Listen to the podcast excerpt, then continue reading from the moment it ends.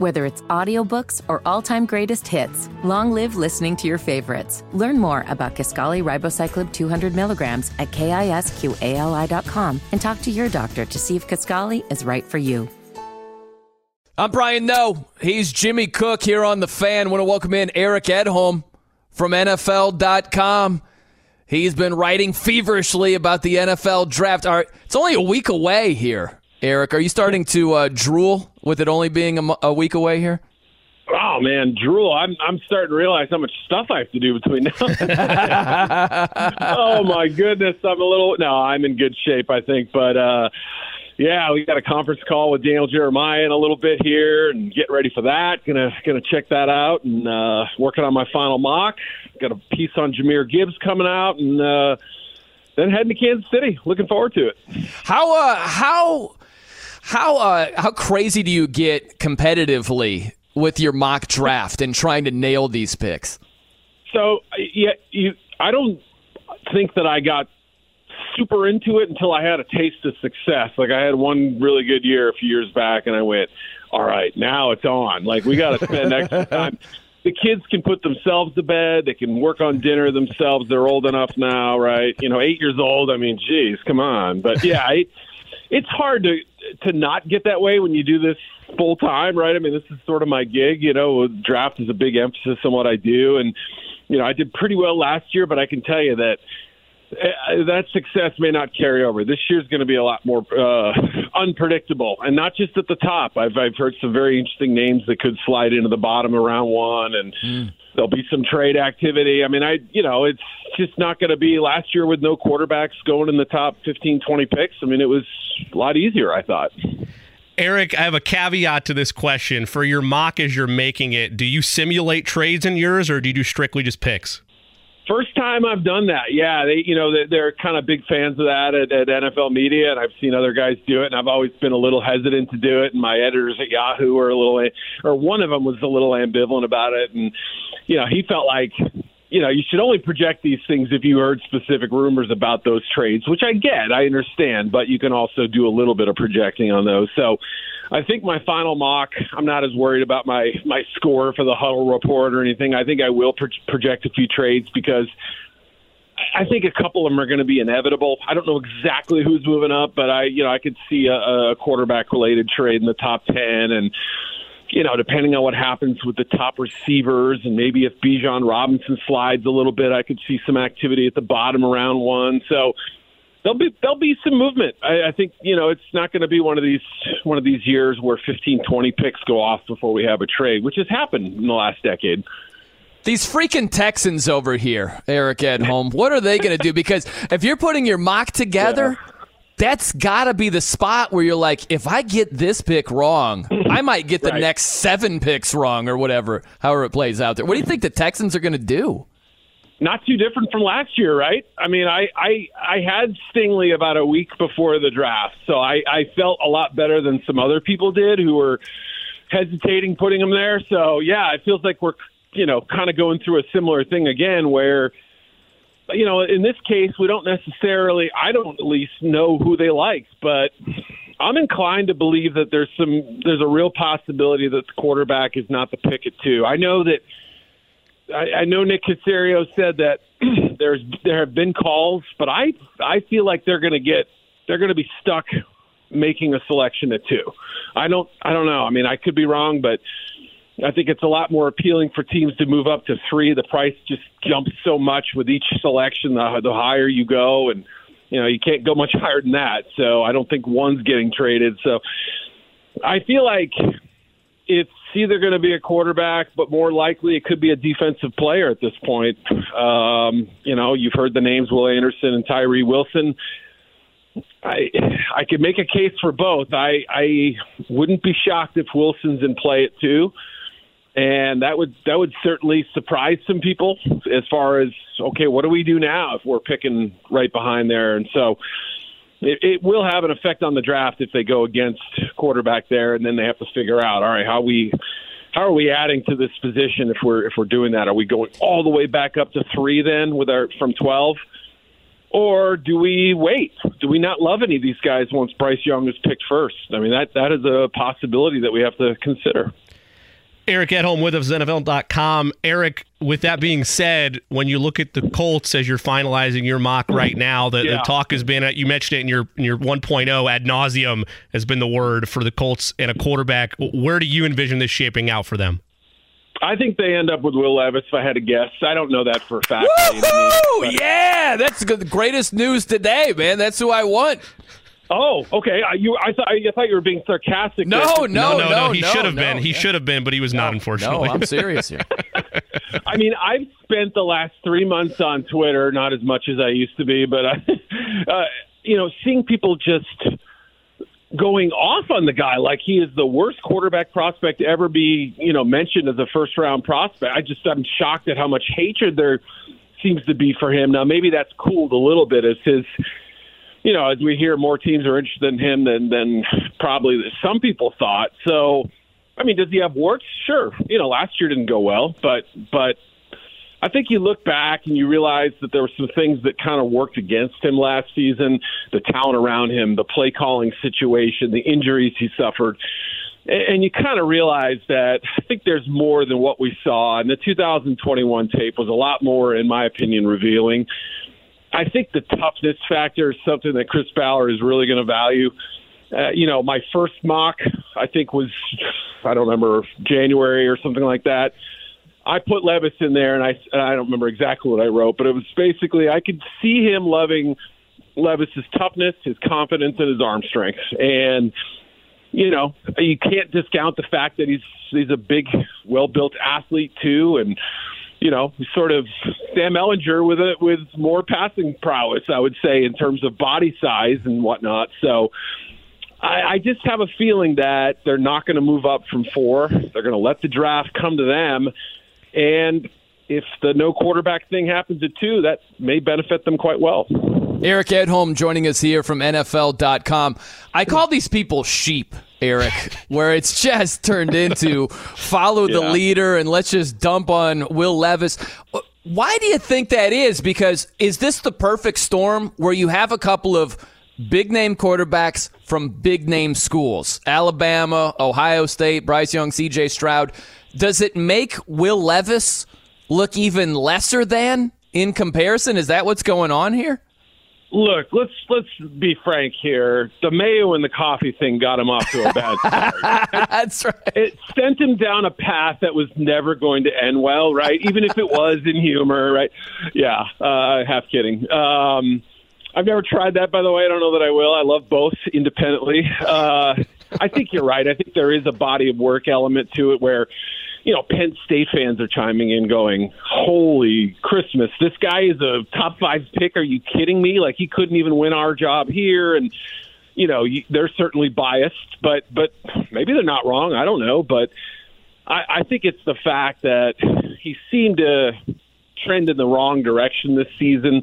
Then again, I guess you could say the same thing about Bryce Young, right?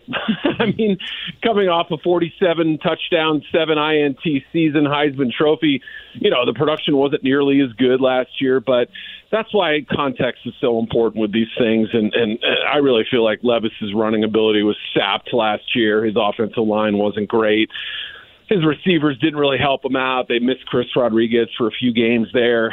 I mean, it just it it, a, it wasn't an environment in which you'd expect somebody to thrive very readily. So that's a big part of it.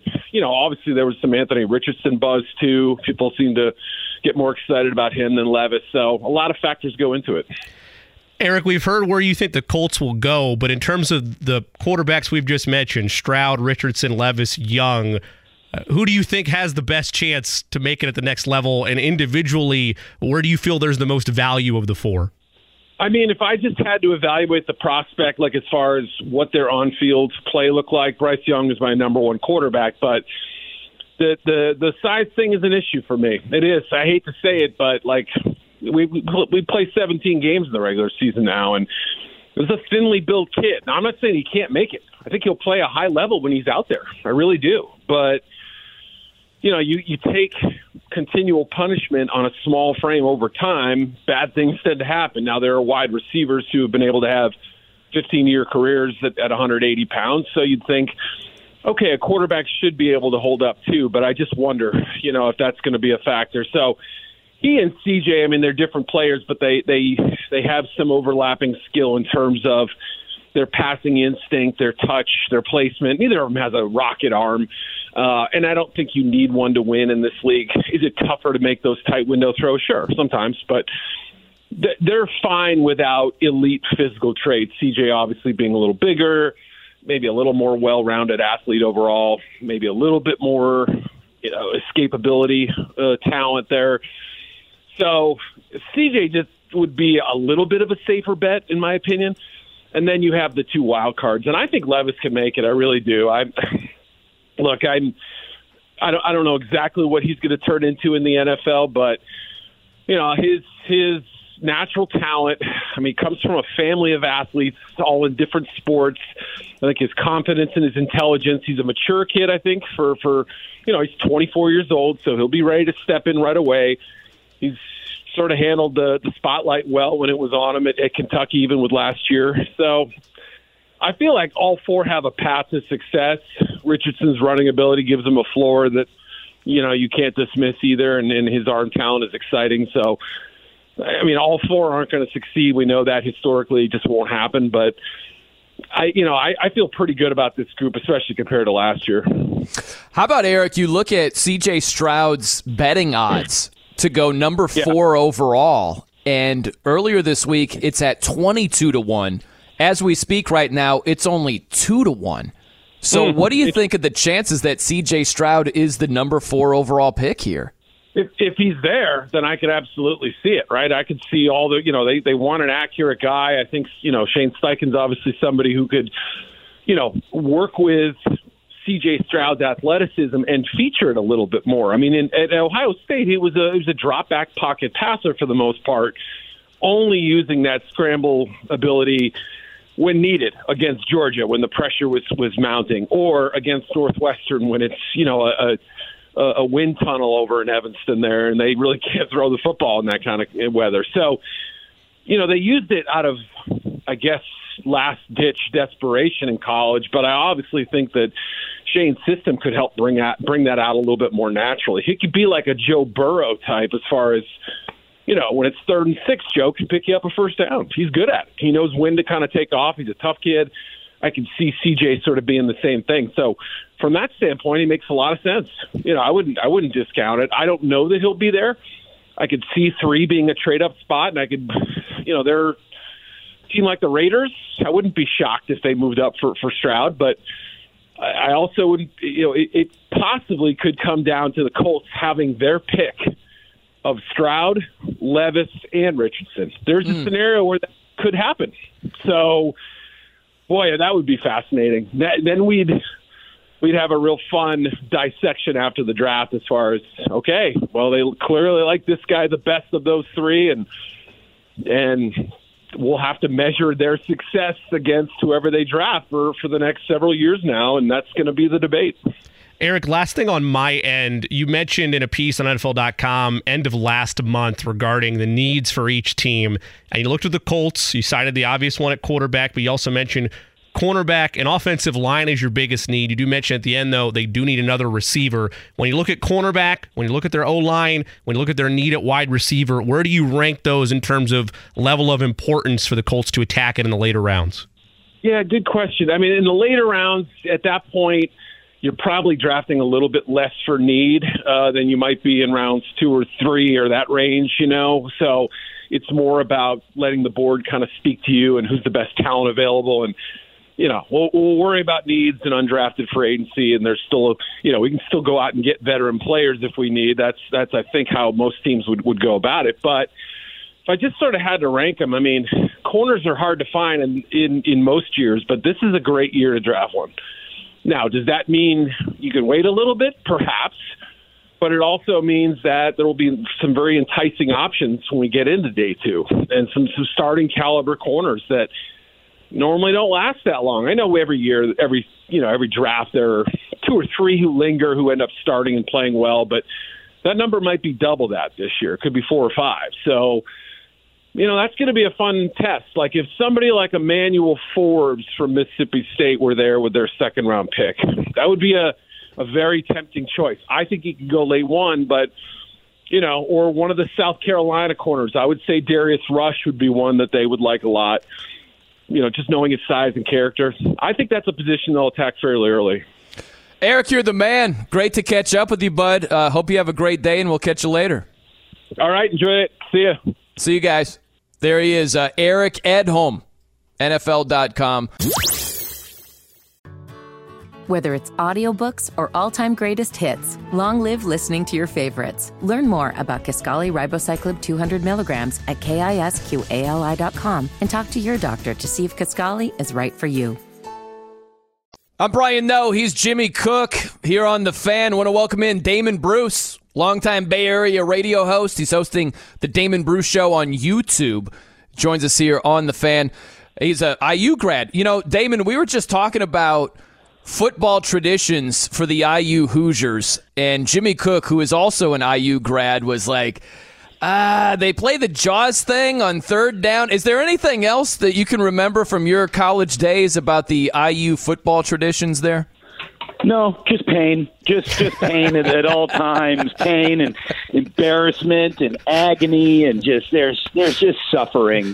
There's suffering. I really mean it. So I don't believe in sports like uh, you know uh, uh, polygamy. I, I like if you, you pick a wife, you pick a school, you pick a team, mm-hmm. and you stay with that team for life. You know, I'm not I'm not some kind of guy that believes you should have. Well, my first favorite team is this. My second favorite team is that. It's just not how I'm wired. But no. with me living in San Francisco, and USC now joining the Big Ten. Boys, I think I'm jumping on that USC bandwagon. I have suffered through way, way too many, way too many just unsatisfying football seasons with Indiana. I think I got to give up on them and, and, and give myself a fighting chance in a fall. I like it, man. I like what you're thinking there. Speaking of suffering, huh? We transition over to Draymond Green. Now, depending on your uh. perspective, it's Draymond not being available for game three. That's Warriors suffering or it's Sabonis suffering from the stomp. What did you think of the stomp? What did you think about the league's reaction to suspend him for game three? Look, priors matter and reputations. You better guard yours because they will be considered when people are making choices about you. I mean, that's the lesson that's going on here. And Draymond has a reputation that basically has everyone in the NBA pretty much considering him a jerk unless you're a Golden State Warrior. That is who he is. That is the career he's carved out for himself. So whenever he's looking for a benefit of the doubt, it's never going to be extended to him.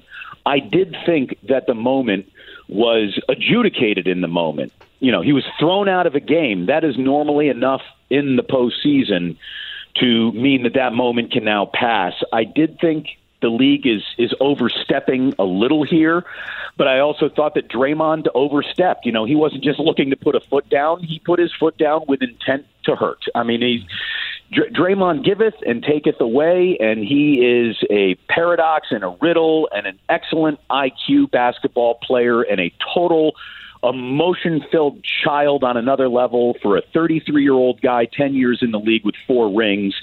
He should grow up by now. I mean, he really should. For him, I think part of the reason why he was ejected wasn't even just the stomp itself on Sabonis, mm-hmm. but his demeanor after the fact. He's taunting 19,000 Kings fans, calling them names, challenging them to go fight outside. And you just, you got to behave better than that. You know, when all eyes are on you, you're being judged. And uh, his, I don't care what you think, caught up to him, and it could spell an awful lot of trouble tonight for the Warriors. When you turn back the clock, Damon, I would have thought the repercussions of arguably costing Golden State a championship when he got suspended back in 2016 would have been the turning point moment for him. That's seven years ago. He's 26. Okay, maybe there's a reevaluation there. Now, in a first round series with a one game suspension, I get it. Much like a driver speeding, eventually the points catch up to you. But is there anything to be learned from this from him? I mean, you mentioned he's 33. No no, I mean there, there there clearly is no learning going on here. There will be no new lessons taken to heart. There will be no demand that he grow up and act like you know. I, I'm look. I don't want choir boys. You know, look. I we, we made fun of Indiana football. Let me tell you, Indiana basketball in its heyday was a whole bunch of kids just coming out there looking to kick your ass and not make friends. I like that mentality in a basketball player. But you got to learn from lessons. And to be suspended for a second postseason game. I mean, I don't care how many rings you've won. That goes in the opening paragraph of the obituary. I've never heard of such a thing. Who's been thrown out of? Who's been suspended for two postseason games? It's it's nuts. So um, it's wildly disappointing. The constant excuses that this franchise has offered up to justify his actions um, are, I think, the blind spot of the organization. You know, they, they, I, I, there is so much to admire. There is so much that the Warriors have gotten right throughout the dynasty, but not being able to demand Draymond Green act like an NBA veteran and an adult is is a is a massive shortcoming of the Steve Kerr era. He's Damon Bruce from the Bay Area joining us here on the fan. I don't want to be prisoner of the moment here, Damon, but I'm just thinking about everything you laid out with Draymond. Let's say, for the sake of argument, the Warriors go on to lose tonight and they're down 3 0, and that would be it for the series. If that happens, do you think that when we're looking at Draymond's overall body of work, his legacy, do you think more people than not would view it more negatively than positively, even though the guy's got four rings and has been a major no, contributor that, to those rings? Here's the thing. I could see how that question would come from the outside because he seems so polarizing, even within the own fan base. But the truth is, anyone who knows and anyone who watches realizes that even though Draymond might have played a massive part in them not winning the the you know the NBA finals that he got suspended from when they were up 3-1 over the Cavs and uh, look, I don't think they were about to defend their title this year, but a first round exit to the Kings would be wildly embarrassing for the dynasty to be snuffed out like that. I still think that the Warriors don't have a single championship without Draymond Green. I mean, that is how important he has been. The garbage guy, the glue guy, the guy who does all the little work, all the stuff that never shows up into a box score, all the things that you only understand are important in a basketball game if you really know the sport. He does them. He really has. He is wildly frustrating. He is incredibly uh, the emotional just catalyst of this team. I mean, he is their brass knuckles. Now, unfortunately, he sometimes turns the brass knuckles on himself, on his own reputation, I mean, my goodness, this year started with a punch of Jordan Poole, and it could end with a stomp of Domantas Sabonis. Oh, so, yeah. you know, it's it's it's nuts that he has taken us along for this ride and continues to ride on this track of I can't be controlled.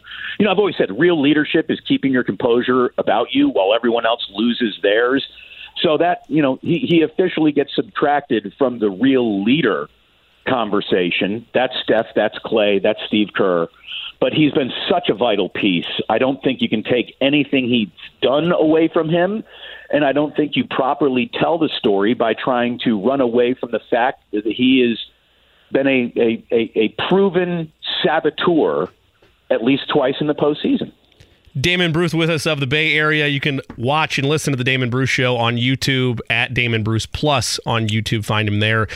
Damon, going back to Brian's initial comment about what's at stake tonight, I mean, obviously, there's no really legacy aspect in my mind for any of the star players here for Steph, for Klay. But in terms of what's going to be asked of them, what's going to be asked of Jordan Poole, is there a path tonight to make this a 2 1 series?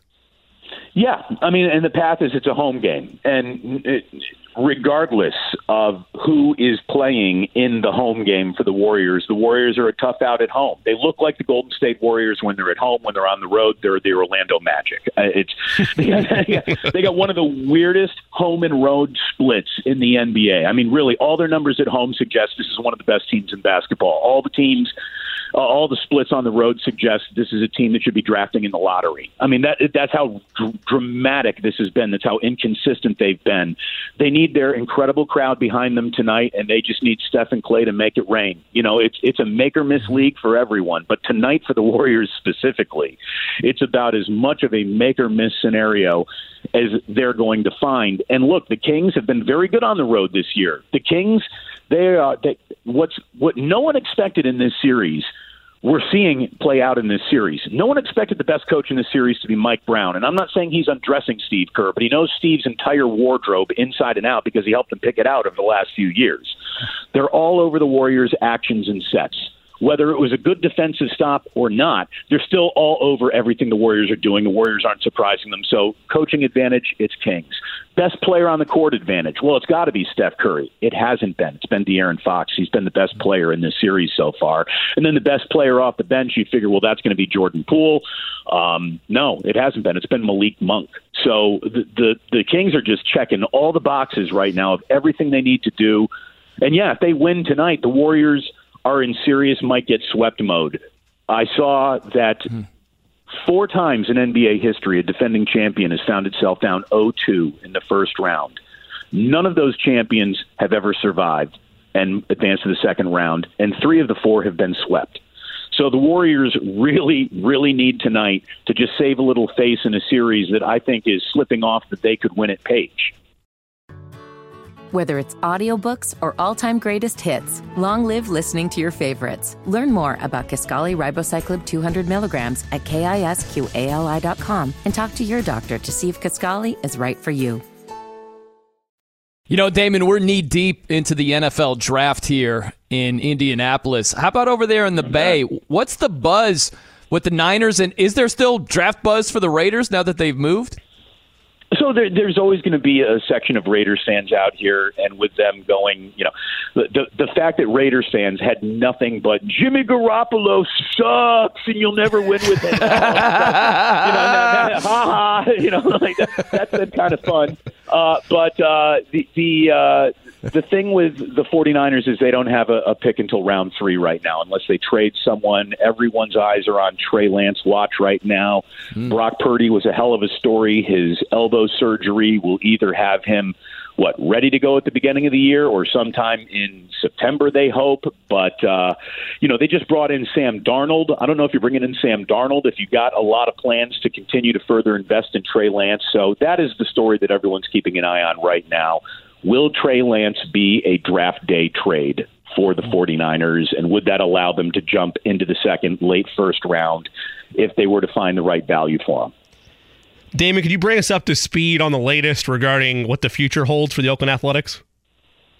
Yeah, the future holds nothing but pain and misery as long as John Fisher, who is the equivalent of the worst owner in sports. Like if Daniel Snyder was playing grab ass around the office with all those women that he was harassing. So maybe he wears the crown, but this is the crown prince. John Fisher is sports Satan. He truly is. He only owns a team for the real estate deal that he might be able to secure around that team. He has no pride in ownership. He has not been a caretaker of the game, the league, any of his players. He is awful. The world would be a better place without John Fisher, and he's so much of a screw up. Watch him not get this deal done in Las Vegas either. Like until there is a shovel somewhere in the ground, I don't believe a word of anything the Oakland A's do or say. And I'm telling you right now, even with all the in the moment outrage, there's a very good chance that opening day 2030 will be at the Coliseum in front of 6,000 people. I just love the moniker Sports Satan. That is tremendous right there. You know, I, have got a question. Yeah, I, I just want to go back to what you said, Damon, about Trey Lance, because think about how this ties to Indianapolis. They need a quarterback. If you are looking from the Colts' point of view between some of these prospects that could be on the board in CJ Stroud or Will Levis or Anthony Richardson, compared to trading for Trey Lance, how would you break that down?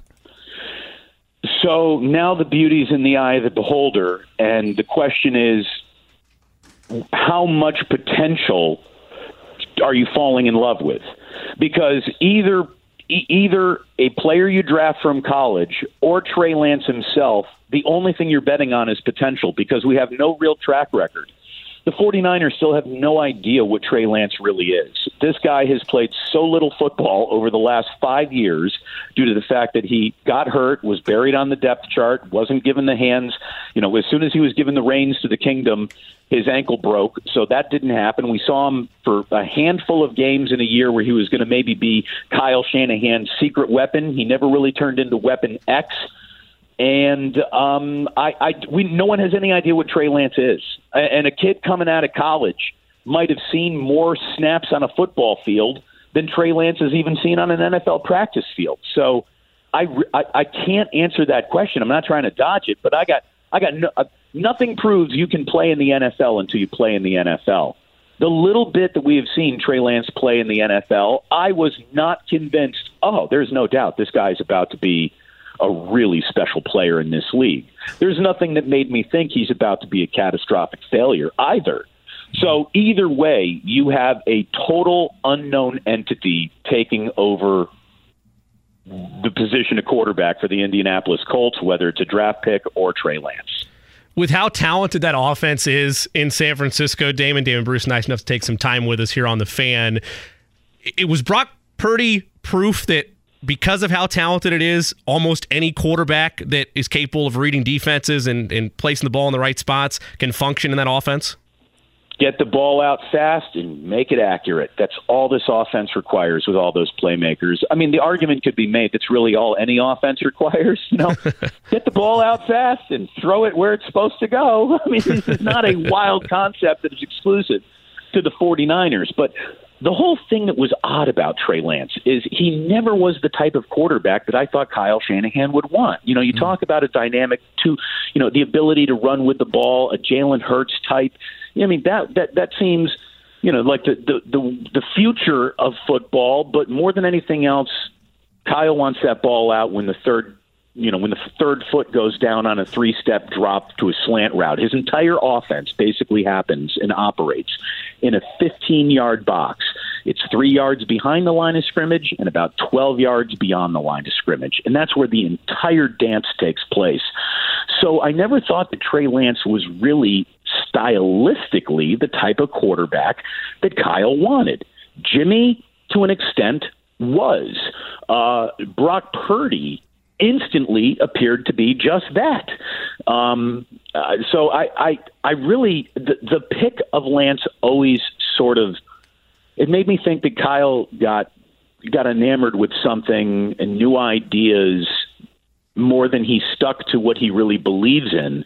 And then as soon as the regular season start, what Kyle believes in is the only bit of offense you see. He wants to run the ball as much as any coach in the Big Ten. I mean, he this guy believes in dominant ground game, throw when you need to. It's who he is. He is conservative by his nature. He believes in old fashioned football. He believes in winning with defense. And dynamic offense is something that is available to him because of the dynamic playmakers, but it's not the plays that he sends in. He doesn't call big shot plays. He doesn't look to flip field with bomb passes. It's just not who Shanahan is. So, conservative pocket passer is what I always thought he wanted. And then Trey Lance said, well, maybe he wants something else. And then football starts, and then he really didn't want what Trey Lance represented. Good stuff, Damon. Hey, man, thanks for the time and fight on. Does that sound right to you? Yet? Hoosiers and fight on. Take care, guys. All right, man. See you. There he is, Damon Bruce hosting the uh, Damon Bruce Show on YouTube. Longtime Bay Area radio host. Does a great job.